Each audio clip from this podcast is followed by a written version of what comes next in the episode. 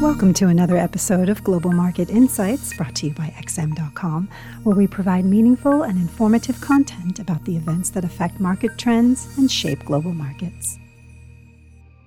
It's Wednesday, the 7th of December, 2022, and you're listening to the Daily Market Comment podcast by Charalambos Pissouros. I'm Maria Pachordes. Thanks for joining us at XM.com.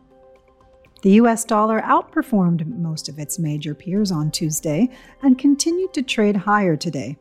With no clear catalyst to boost the dollar yesterday, this suggests that there was fuel left in its tanks from Monday when the US ISM Services PMI showed further improvement in November and pointed to stubbornly elevated cost pressures for services firms.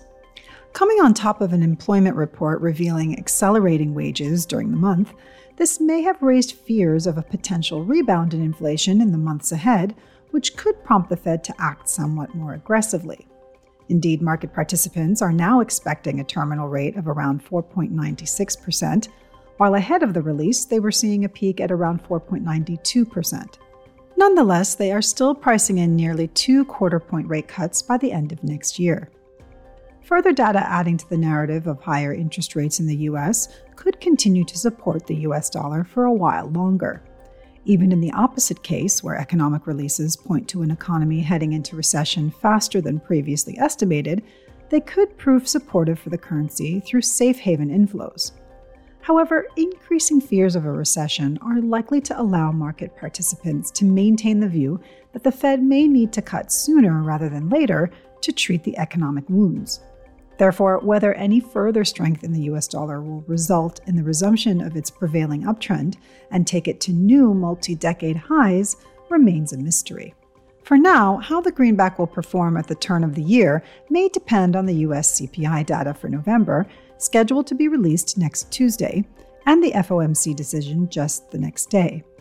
Another slowdown in consumer prices and a median dot for 2023 lower than the terminal rate estimated by the market could very well enhance speculation about rate cuts towards the end of next year and thereby bring the US dollar under renewed selling interest.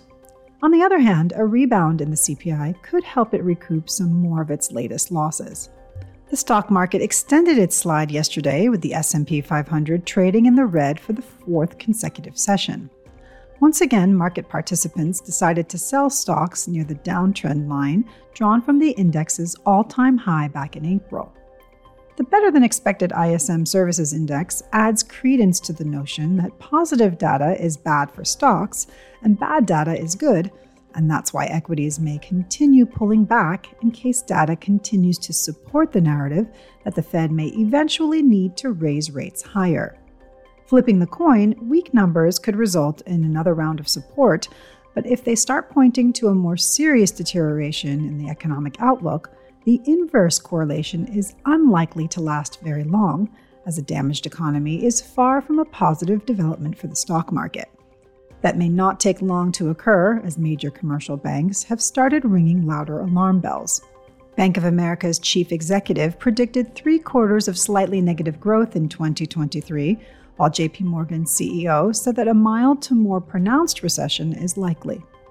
Ergo, the chances for stocks to deepen their losses are greater than those for the dollar being able to resume its uptrend, as the Fed is seen cutting rates should fears of a recession materialize. Today, the spotlight is likely to fall on the Bank of Canada decision, with most market participants holding the view that policymakers will deliver a dialed down 25 basis point hike, despite data suggesting that the domestic economy is doing fine. Specifically, they are assigning a 65% probability for such an action, with the remaining 35% pointing to 50 basis points. Perhaps market participants believe that the impact of the already delivered hikes has not been fully felt yet, while remaining concerned about a housing bubble and oil demand by China. Canada is the world's fourth largest oil exporter, and demand complications deriving from the world's second largest economy and top crude importer could well upset growth prospects.